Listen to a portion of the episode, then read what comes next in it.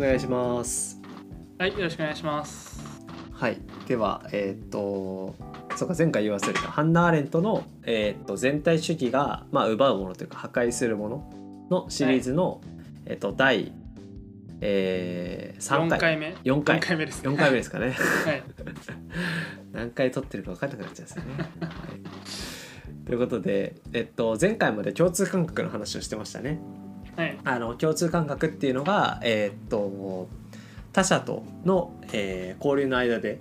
まあ、作られていきますよと他者と,、えーっとまあ、いろんなその共感だったりとかその他者がどう思うかなとかっていうのを想像したりとか、まあ、怒られるかなとか褒められるかなっていうのを、うん自分でその他者を自分の中に住まわせたりしながら想像したりすることによって共通感覚がまあ養われていきますと。はい。でその共通感覚っていうのはいろんな善悪の判断にも使われるのでということはその自分の中にあるなんかいろんな他者との対話っていうのが結局そのいろんな善悪の判断基準でありそれが悪への誘惑を踏みとどまる砦になってますよねっていううん。話をまあ今までしてましたと。はい。でその共通感覚を全体主義が破壊していくんですよね。はいはいはいはいはいモンスターかのように。はい。まあ、だから人がこう自分の中に持ってたある種こうなんか良心というか、うんうんまあ、これはしちゃダメだよねとかそういう感覚っていうものを破壊することによって、まあ、信じられないようなうん行動を人間がするようになってしまうっていううんうんことですよね。ですね。はい。その共通感覚を、えー破壊して、まあ、破壊してそうねバグらせてみたいな感じなのかなまあでも破壊してあで判断力を失わせてで何も考えられないところにあのなんか救いの手を差し伸べるかのように全体主義が現れるっていうストーリーんですね。ど。なかなか見ものなんですけど。怖い怖いなんか。すげえ楽しそう。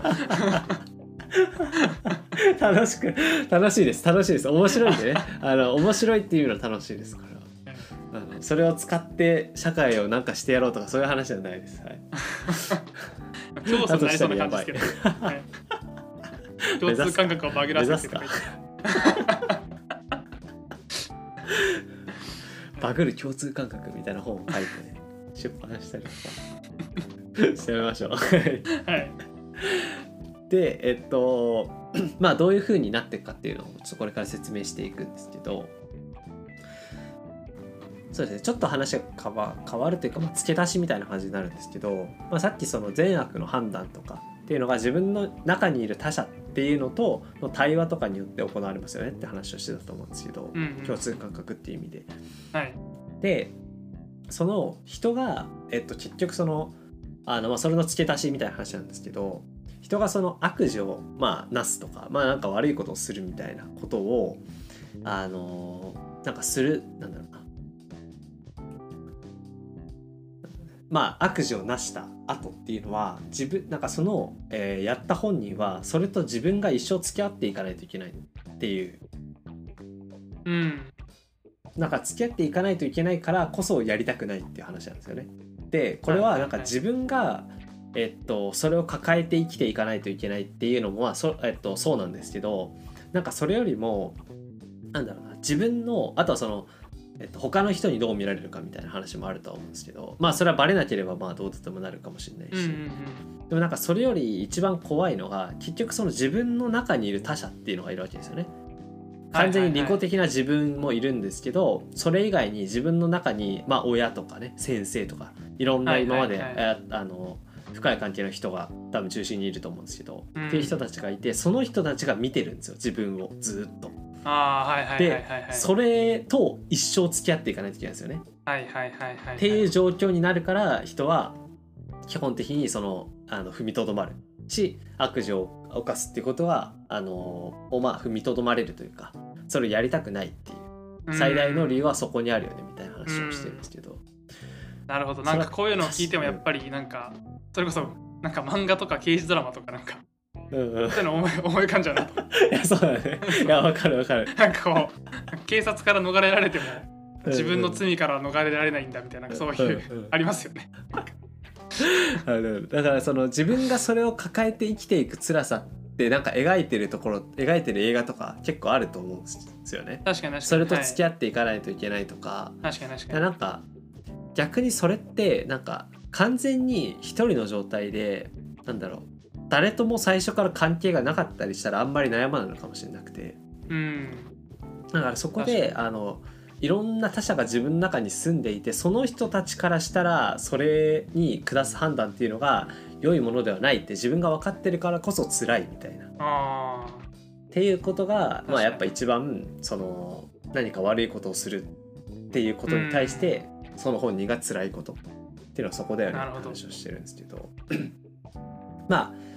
っていう話と、確まあ、付け足しのちょっと面白い話があったんでそれをしつつですね、まあそこからちょっと話を戻していくとうんはい。あのまあ同じ話なんですけど、まあ、自分の中に結局他者がいますと。でそれが善悪の判断の基準にもなってますよねっていう話はいはいあはって。であのそのそういう人をあの、まあ、見出せなくなると結局あのだからその自分のその判断基準みたいな人とかっていう仲間とかっていうののどんどんどんどん関係が薄くなったりとかその人たちがどんどん切り離されていくと、いはい。人がその善悪を判断するよりどころがどんどん薄まっていっちゃうんですよね。なるほど、まあもちろんおあの親とのあのなんだろう。なんなんていうんですかね。えっと親ももちろん残ってはいるんですけどやっぱりそのうん。会話してなかったら薄れていくし関係性が薄くなればどんどんどんどんやっぱそれで薄れていいっちゃうわけですよね。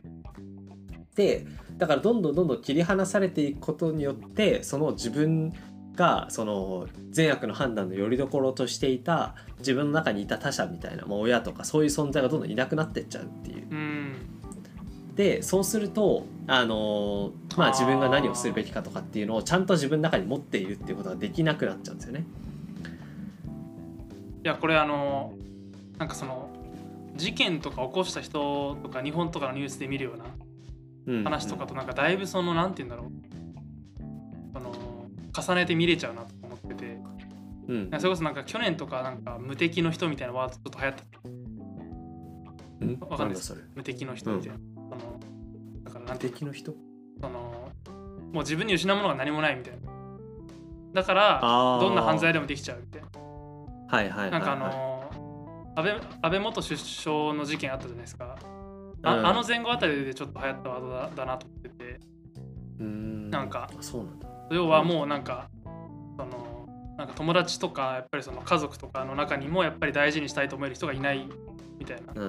とがあって、うん。で自分がそんな状況になってしまったのは、まあ、やっぱりその、まあ、誰かやっぱり他人のせいだっていうところで、じゃあもうその人に復讐するしかないみたいなうん。感じ。でなんかその社会からやっぱりその切り離されて切り離されてしまった時にうん。その犯罪をす犯罪をやっぱりこ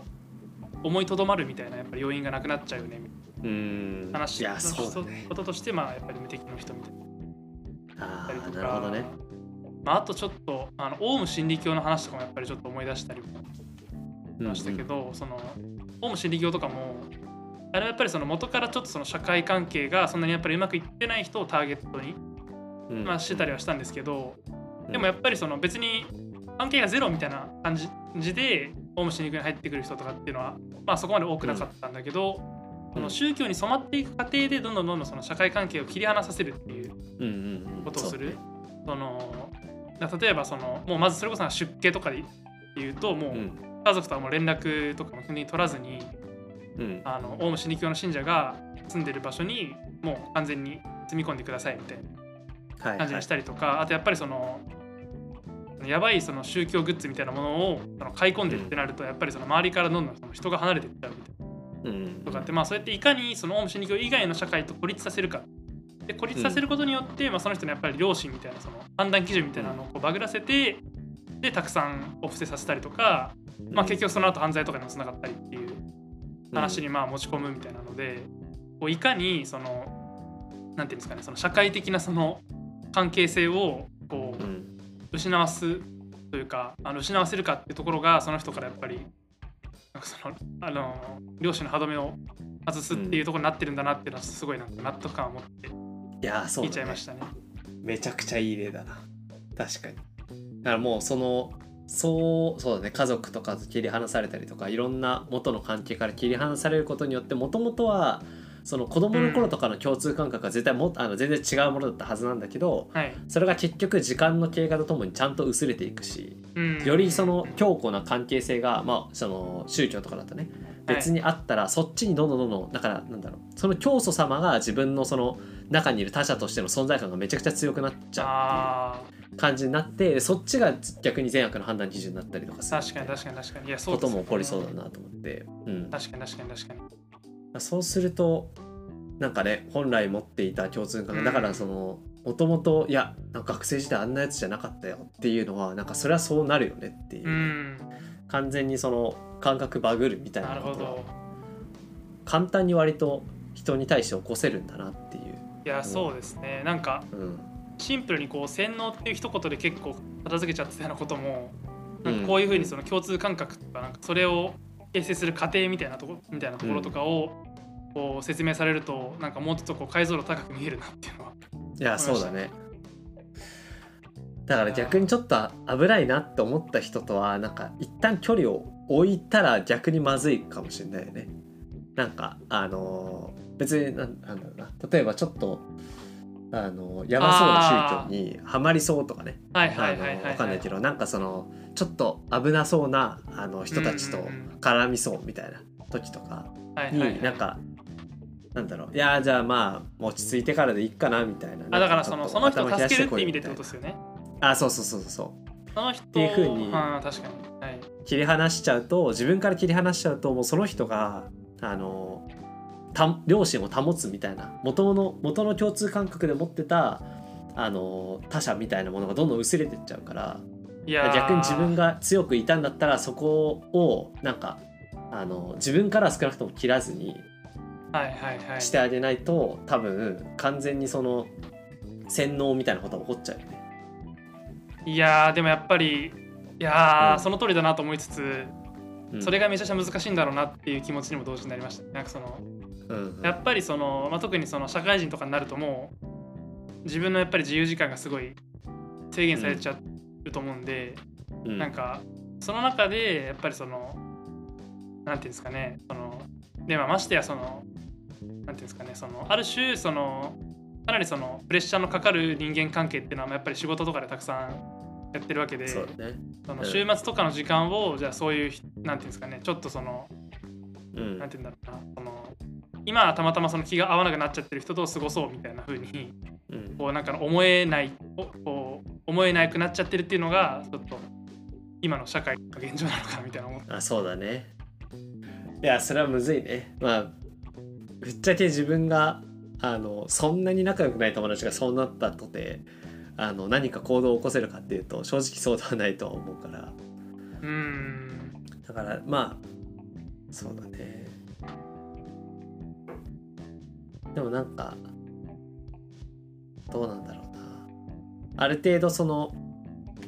本当に完全にしなんだろうもう関わらない方がいいってなるまではあの少なくとも親しい人だったらまあなんか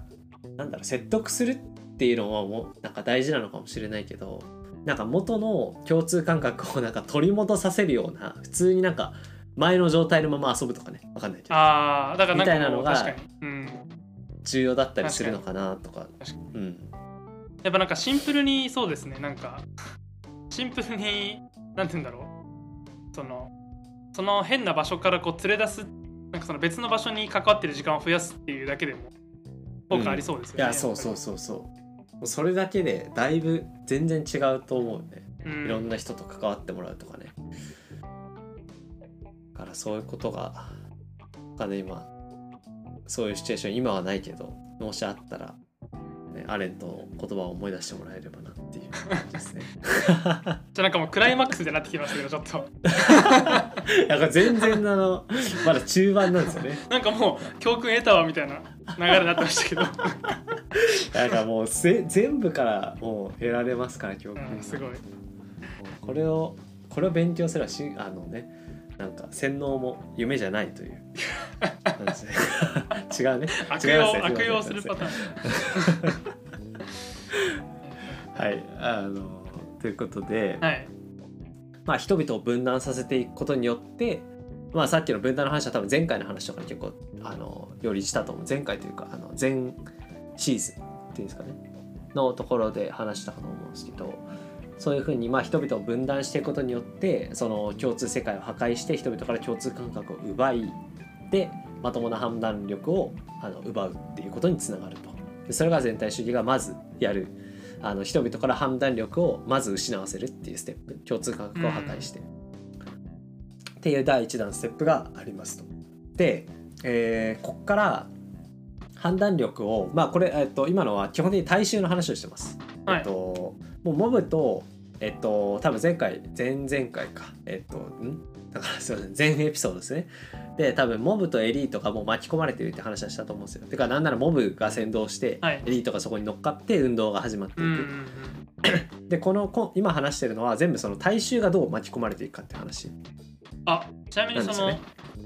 はい。全体主義が具体的にそのどうやってそれまで大衆というか人々が持っていたうん、共通感覚っていうものを破壊するんです。かどうやって破壊するんですか？あそう全体主義ってまあ秘密警察とか相互監視社会みたいなところとかあったと思うんですけど、うんはい。まあ、そこまでいかなくても、まあ、基本的にそのあのなんだろうな党の発言っていうかなんかその自分の、まあ、特に政治的な話でいくとなんか本心をさらけ出したらそれで密告される可能性があるわけですよね。はいはいはい。だ他者にその全面的に心を開くみたいなのは家族でも危ないわけですよ。親戚とかでも。親戚でも密告される可能性があるかうら、んはい。で密告されると結局あのなんだその密告する側がそれで忠誠心を表すってことができちゃうからうん。なんか何かめちゃくちゃあの証拠がなかったとしてもされたらあの収容所に送られたりとか殺されたりしちゃうわけですよね。はいはいはいだからあの基本的にその、うん今まであったあのいろんなその人間関係っていうのがあのもうなんだろう疑心暗鬼というかになっちゃってあの喋れないくなってくるんですよね人々が。なるほど。あだからもうまあうん。喋ってたったとしてももうある種こうナチスの都合のいいことしかみんな喋らないからそうもうこいつは本当に思ってて言ってんのかうん。もう演技で言ってんのか分かんないい。で自分も当然演技でい言うこともあれば本気で何何か言うこともあるしっていうのでもううん。全然わけわかんないというかだからその人と実質的にコミュニケーションが取れてない状態を作り出すっていうですねですね。ことなんです、なるほど。だからまあ合ってたとしてもやっぱちゃんとコミュニケーション取れてなかったらそれって共感も何もないしてかなんなら自分が思ってることを喋ってるわけでもないし。っていう状態になると結局人々がバラバラになっちゃうよねっていう。うら心の拠り所には絶対ならないじゃないですか。確かに。なんかその上っ面だけでなんなら本心かどうかも分かんない。でもなんかその何か言葉の節あの節々に何かそのなんだろうな。あの反ナチス的なところを読み取られた瞬間に終わるんで確かに確かに。だからもうそんな怖くて話せないからってなったらもう自分がその心を許せる人っていうのどんどんどんどん少なくなっていくしコミュニケーションもできなくなっていくしってなって人々がどんどん分断されていってでそうすると心の拠り所っていうかその判断の拠り所っていうのがなくなって共通感覚がなくなってで判断力が失われるっていう。なるほど。そういう流れなのかなと思はいい。ますね。あで よくできてますよね。ーうん。よくできてますよねいやなんかこう社会に存在していながら社会に実質関わってないみたいな状態にみんなをこう、うんうん。そこに追い込んでいくっていうか、うんそういう感じなんですであのまあなんで大衆が、まあ、そういうふうな状況に陥りますよという話ですね。で今、えっと、人々から、まあ、判断力が奪われて、まあ、共通感覚が破壊されて判断力が奪われますよという状況までいきましたと。で、えーこっからじゃあその判断力奪われたとて別になあのなんだろうな本気でナチスにあのを支持する必要ってないじゃないですか。別になんかあのなんだろう。まあなんか言ってるよぐらいで終わらせてもいいわけで別に本心であのもちろんそのパフォーマンスとしてはあのなんだ支持してるっていうアピールはしたとしても、別になんかその自分が本気でそう思ってるって思わなくてもいいわけなんですよね。まあ、そうですね。殺されたくないからやってるだけだって思ってやればいいってことですよね。そうそうそうはい。っていうのはできるんですけどそこの判断力を失った大衆に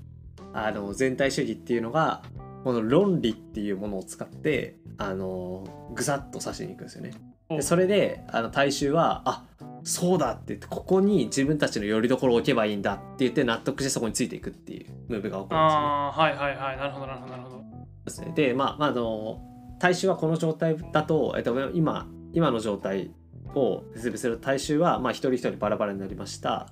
で、自分の拠り所がなくなって、判断力もなくなって、なんならその、あの、本来は、まあ、えっと、共通世界っていうのがあったからこそ自分はこういう人間っていうのも作れてたんですよ、うんある種っていうのもだから自分自身の存在すらもうよく分かんなくなるっていううんところまで行き着くんですよね。で、まあ、判断力もなくなりっていう状態にまず対象はさらされてますと。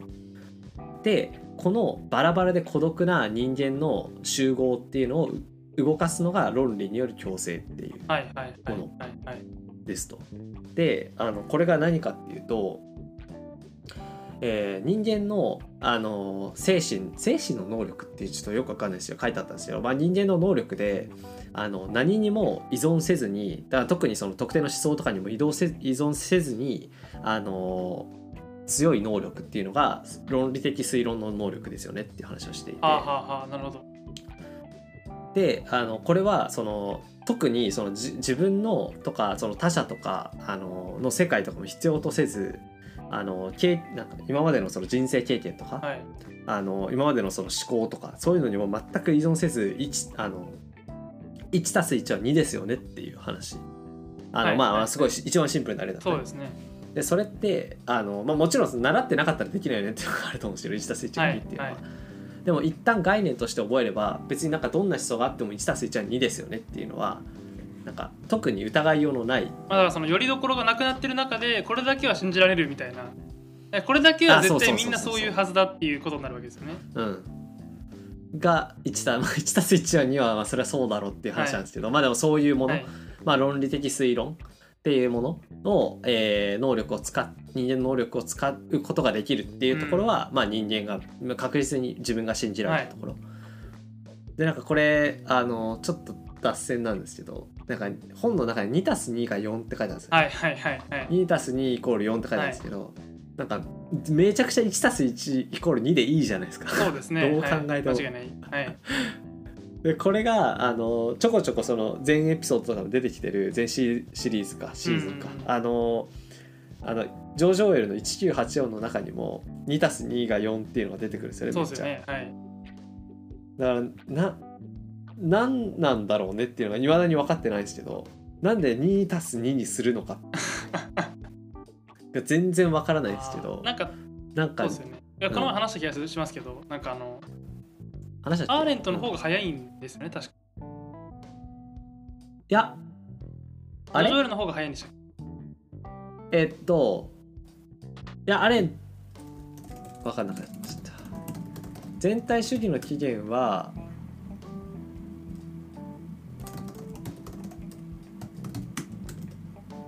あれどっちが早かったっけ？全体主義の起源は発売されたのは1951年。ああじゃあ全体主義の起源の方が早けいやいかオーエルの方はあ OL の方が早い。な49年ですね。っ47年か。49年か、てことはじゃあ OL の方が早いね。OL の方を参考にした説もまあある。なるほど。いやわかんない。まあどこまで全体主義の期限クソ長いから。うん確かに。どこまで書いてたかわかんないけど。でももしかしたら参考ここがにしたかもしれ偶然のないしより一致をするっていうことはなんかない気がしますけどね。これそれはないよね。もっと元をたどるとなんかもっと前に引用されてるものがあるかもしれないしねなんか。はいはいはい。2たす2 2たす2が4、はい。そう。あえての2たす2謎だなと思いましたけど。という、まあ、ちょっと小ネタを挟みつつでまあその論理の強制とかあのまあ論理の強制とかその論理まあロジックみたいなものっていうのがあのその共通感覚失って判断力がなくなった大衆にとって唯一頼ることができる心理なんですよね。はい。であのまあ実際にどういうものがあったかどういうものがあったかっていうと全体主義の論理でいくとね、あの例えばナチスだと人種あの人種主義のイデオロギあーえっとまあ、人種間の闘争は自然の法則だよね、はいはいはい。まあ、それは正しいことである。で我々の方が優れている優生あの優生学的な思想も含めて、はいはいはい。だからこそ、あえっと、あのユダヤ人を滅ぶべきだしっていうはい話はいはい。を、ななんかなんだろうな、えっと、今は、まあ、否定されてる科学とかもたくさんあるし、うん。なんならその特定の歴史書が言ってるようなことただ引用してるだけっていう話ではあるんだけど、でもなんかそのその当時からしたらまあ一定その論理としては正しいと思われていた、はい多分ものだと思うんですよね。はいでそういうものが出てくるとだから多分疑えば全然疑うところたくさんあるんですけど、うんパッと見多分パッと聞いて別に多分あのもちろん話すのも多分うまいと思うし、はいだ多分疑える要素がその中ないんですよね。うんでなると多分あ正しいんだってなってそっちに導かれていく。はいはいはいでスターリンのはスターリン体制のその、まあ、ソ連で言っても階級闘争はなんか歴史の必然であるみたいなことを言って、でまあ、それがイデオロギーの中心にあってでだからこそあのあまあそこにあの疑うこともできずに、えーみんな巻き込まれうていく。んなるほど。というようなことが、まあ、だからそこが、えっと、今の2つが、まあ、ナチスとそのスターリン体制の2つの話はい。が、まあ、具体的にその連帯主義の論理として存在していた過去に。っていうものを、あの判断力を全て失った大衆に突き刺してであの先導し先導していく巻き込んでいくうんっていうことが、まあ、起こりますなるほど話ですね。でまあそのこれにあの、まあ、もちろんその演説しつつなんかまあ違う意見もあるよねとは言わないわけですよね、うん彼らは。だそのここでこれに従わなかったら、まあ、敗者の一員になるしうん。うんなんか我々が正義でなんかこれに従わないのはなんかもうどう考えてもおかしいっていう空気なわけです。よ。はいはいはいはい。だからもうそれに従うしかないしでしかもなんとなく自分にその否定できるロジックもないし、うん。ってなるともう何のよりどころもないからそっちに流されていくってはいいう。はいはいことがはいはい。まあ起こるというふうな。でこれであの大衆も完全に巻き込まれましたっていう全体が巻き込まれましたっていうのが出来上がるという。いやこれですね。ーなるほどですね。はい。いやなんかいやうん。全体主義っていうと確かになんかすごい、うん。今の社会には存在しない感があるんですけどやっぱりそのうん企業とか、まあ、いわゆるその職場とかで行われてるようなことも、まあ、これに近しいことが結構されちゃってるよなって気がしますよね。なんかまず例えばそのすごい残業時間を多くしてうん。その会社以外の人の人たちとの関わりをすごい減らさせるまず。はいはい。で、まあ、こうバラバラにある種していってでもちろん会社の中では会社の中でのやっぱり論理に従った発言しか基本的にできない。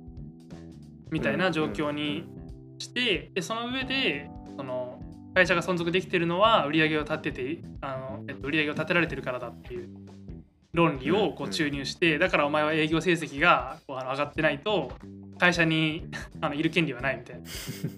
これ一応論理的に多分一応なんか筋が通ってるように聞こえるじゃないですか、なんかある程度。うん。まあでもなんかそういうことを毎日のようにこう言われたらそうかもしれないって思ってやっぱりこうそこにこう埋没していくみたいなことは全然ありえるなっていうのを思ったりもしましたね。いやそうだねこの本の中でも一応取り上げられてたんだけどこの本ってそのここは近代まあ近近代というか今の社会にあるよねっていうのをちょこちょこあー挟んはいはいはい。でくるって言ったじゃないですか、そのロジックを追う上ではちょっと邪魔っていう確話をしたんですけど。だからここでその話されてたのがその一人一人バラバラにされてあのよりどころを失うって話だったと思うんですけど、なんか多分今も結構それに近いことはあるよねって話をしていて、まあその割とまあ満員電車とかもそうだけどなんかもう完全にまあどどの街歩いてでもあの、まあ、特にその都会とかだとねなんかその互いにめちゃくちゃ近くにいるけど完全に無関心で無関係でなんならその関わったら何がなんかその面倒なことがあるかもしれないから基本関わりたくないじゃないですかねベース。っていう中で隣に立って満員電車の中立ってたりするわけですよね。っていうなんかそそれもあの完全にその独立した、まあ、無関係無関心な人間の集積はい。としての大衆とも言えるよねって話うをしていて。ん確かに。でまあだからそういうのでまあなんかそかつその状態でその身近な人とかが切り離されていくともうどんどんどんどんそのあのよりどころはいとしているところは多分いなくなる。いやそうですよではい多分そこにあのなんか陰謀論とかさあのうんうんうんコロナワクチン 5G とかあのわかんないあのあるかもしれないけどあの、まあ、そういう話とか、はなんかそのいろんなあのまあパッと聞いたらいやパッと聞いたら嘘と分かるけどなそれは。まあえっとそういうものが多分 YouTube なり、まあ、いろんな多分メディアがあると思うんですよね。はい。でまあそれでよりそのヒトラーの直接の演説を聞かなかったとしてもあのいろんな解像度の高いメディアでそういうのを聞けるし、はい。見れるし読めるし、ね。っていうことになるとそこにあのまあ巻き込まれるというか、うん。まあ、そこにそこをよりどころにしちゃう人たちっていうのは出てくるいやそうですね。話は。まあ今でも全然あるなという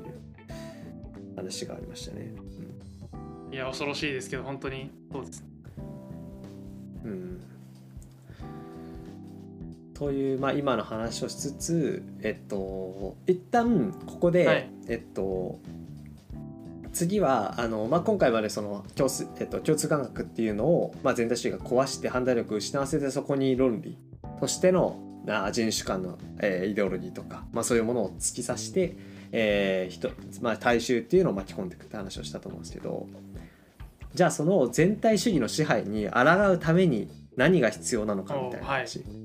を、えーっとまあそれがあの今これ4章の話なんですけどそれが5章6章と続いていくんですけど、まあ、そのなんだろうな走りみたいなところをちょ、今日あのこの今日というえー次のエピソードでちょっと話せればなと思いますので、はい、はい、ありがとうございます。はい、ありがとうございました。